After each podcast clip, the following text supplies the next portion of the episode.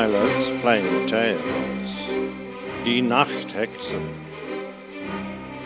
It was the spring of 1943 at the height of World War II. Two pilots of the Soviet Air Force were flying their fighters over a Soviet railway junction.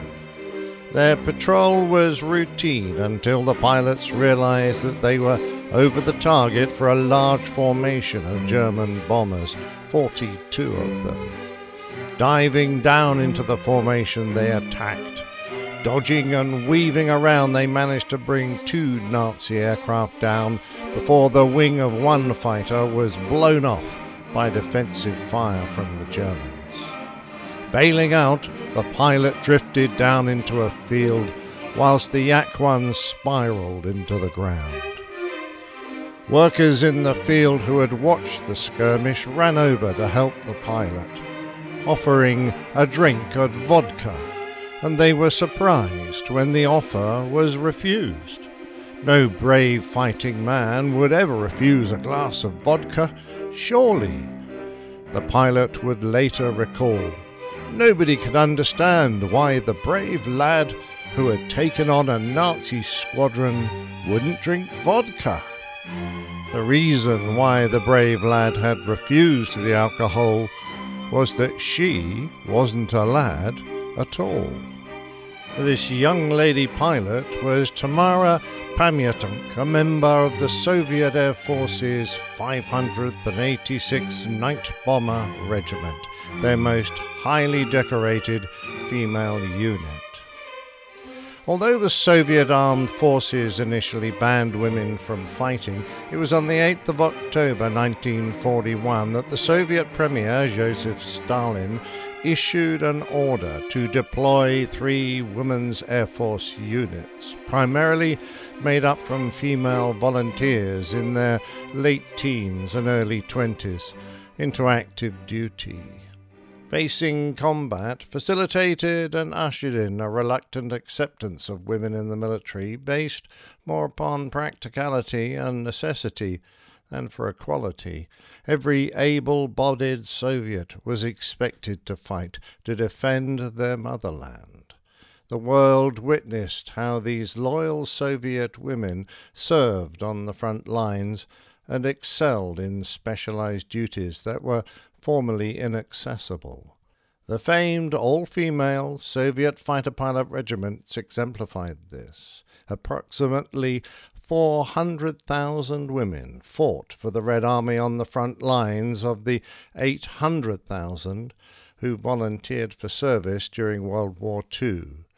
Combat training including instruction in mortars, light and heavy machine guns or automatic rifles, was given to a third of the women, and another 300,000 served in the anti aircraft units and performed all functions in the batteries, including firing the guns.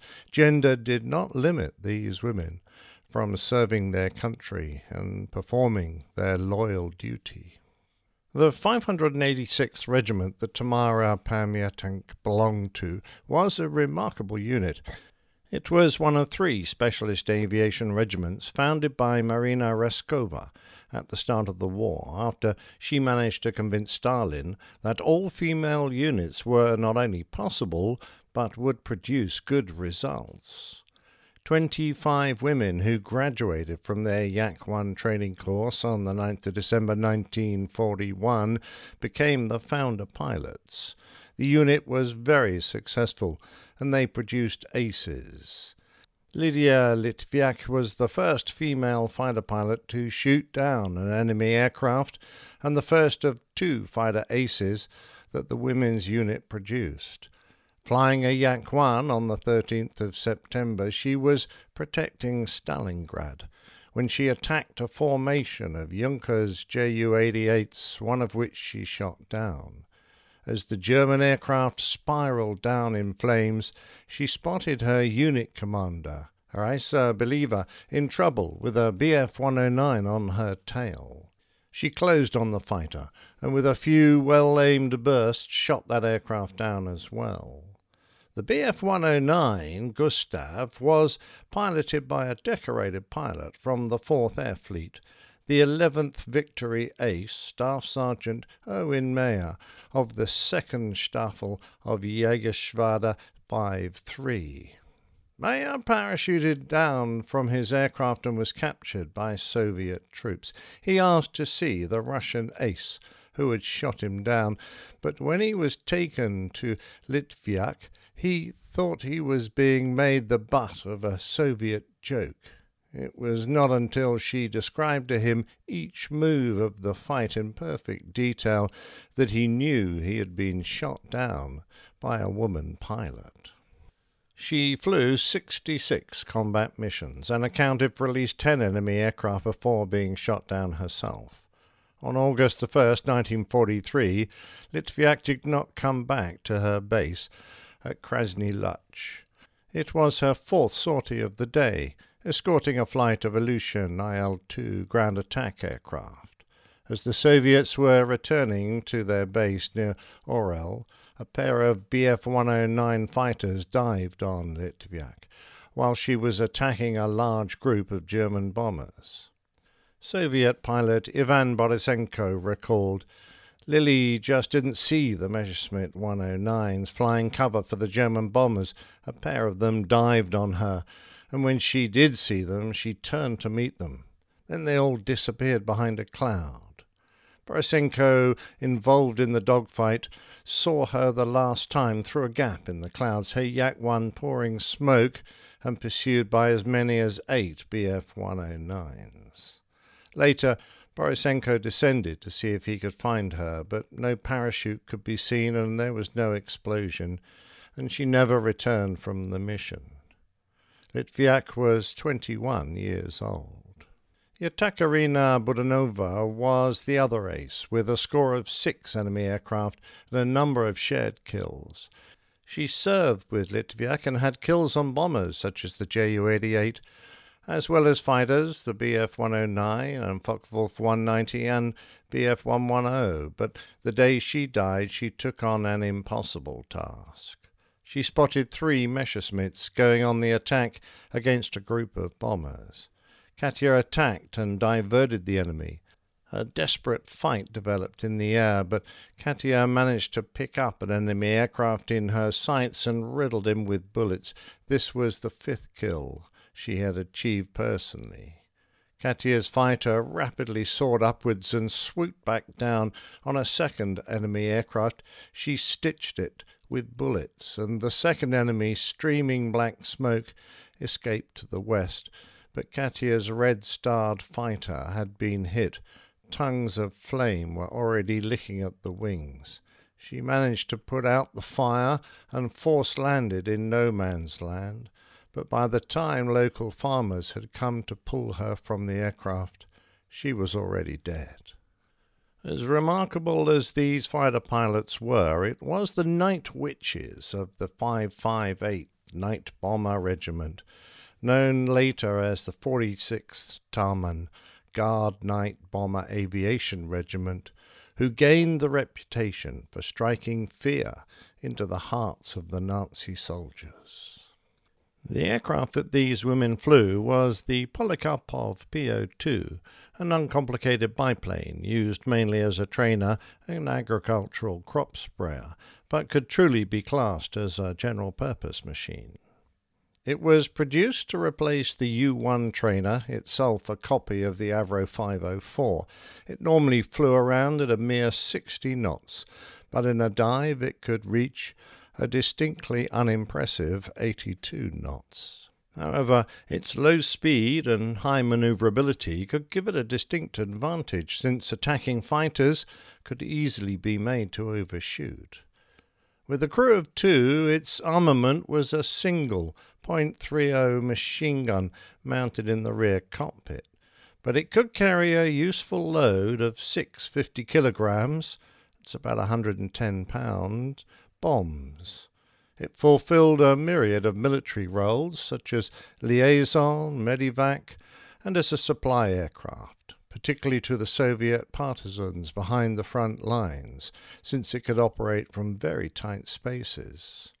However, its most famous role was as a night low level bomber. Not only was it slow, it was vulnerable, and its wood and canvas construction meant that it was easily set on fire. Despite this, some 30,000 were built, making it the most produced biplane in history. Its engine, a Shvetsov M11D five cylinder radial, which produced a mere 125 horsepower, had a most unusual noise, which led to the Wehrmacht troops to nickname it the sewing machine, whilst the Finnish troops called it the nerve saw. Apparently, during its low altitude night bombing missions, it was a nerve wracking noise to hear. For these night missions, a common tactic was for it to be throttled back and with the wind whistling eerily through the wire braces, it would sound like an unearthly harbinger of doom. Although the material effects of these night bombing runs would often be limited, the psychological effect was noticeable as the surprise attacks kept troops awake at night and continually on their guard in case of another whispering attack. German soldiers likened the sound to broomsticks, and it was they who named the pilots night witches. Due to the weight of the bombs and the low altitude of the flight, the pilots carried no parachutes. Instead, they took more bombs. One pilot explained, If we are shot down over enemy territory, then it's better to die than fall into the hands of the fascists. Although the aircraft were obsolete and slow, the pilots made daring use of their exceptional maneuverability. They had the advantage of having a maximum speed that was lower than the stalling speed of both the Messerschmitt Bf 109 and the Focke-Wulf 190. As a result, the German pilots found them very difficult to shoot down. So successful was their tactics that the Luftwaffe took the idea and set up their own harassment combat squadrons on the Eastern Front using obsolete 1930 era open cockpit biplanes such as the Gotha GO145.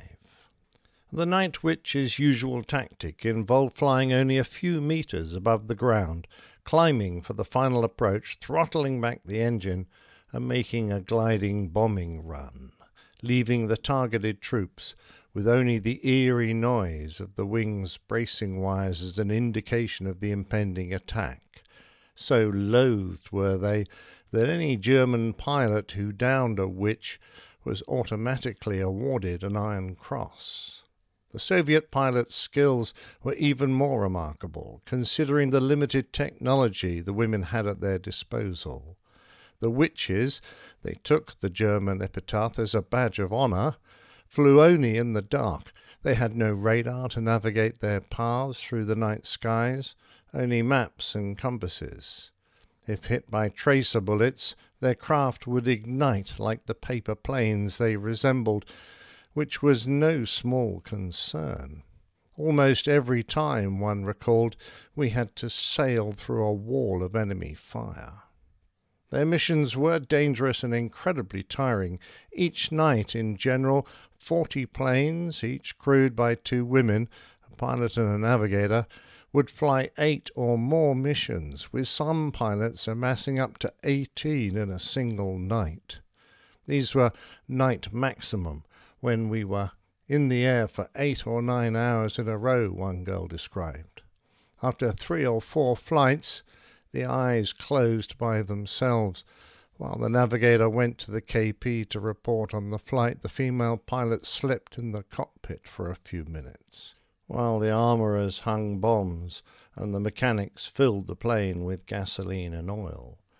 The navigator would return and the female pilot woke up. It was a tremendous strain of physical and mental strength.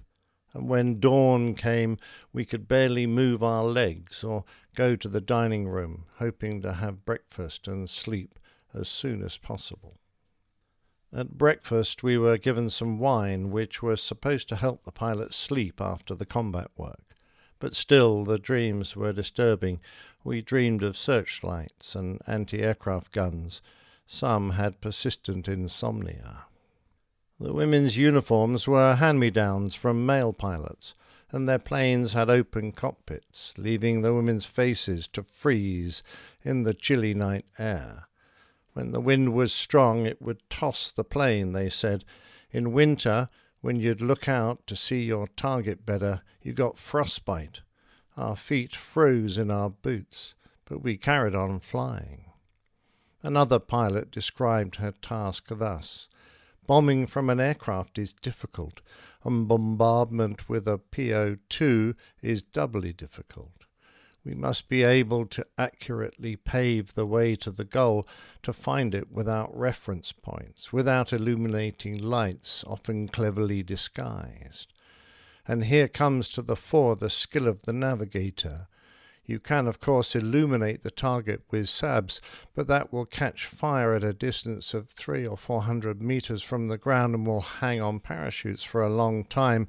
But with heavy clouds, thick haze, smoke screens set by the enemy to hide the object, SABs are useless.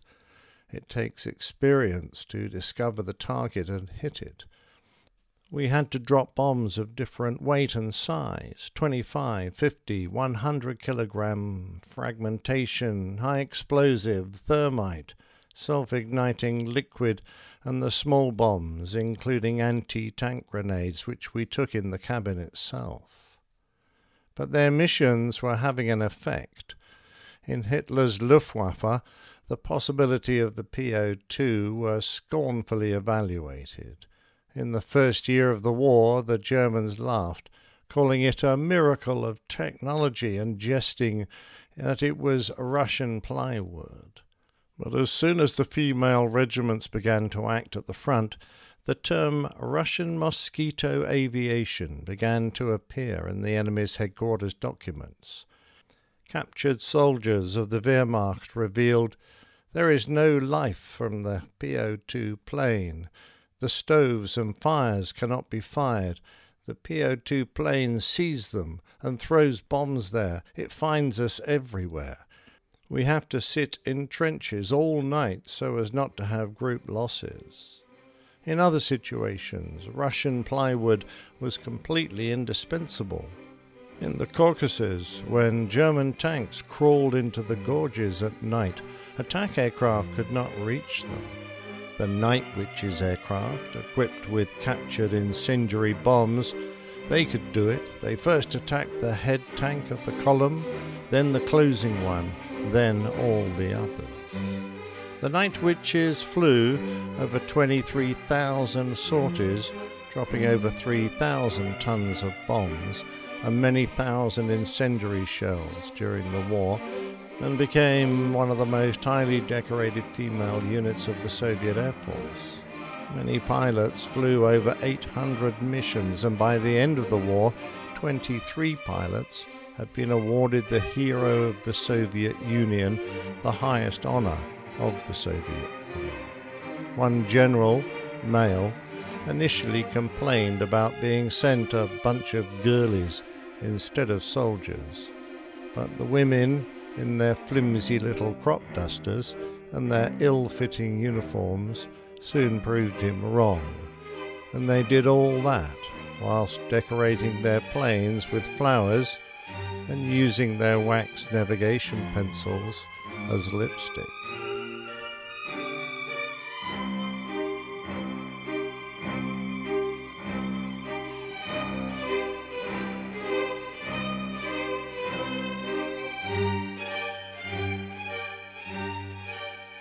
My thanks to Heather Allen for the idea for this plain tale, and Evgeny Avramenko for his research that helped a great deal.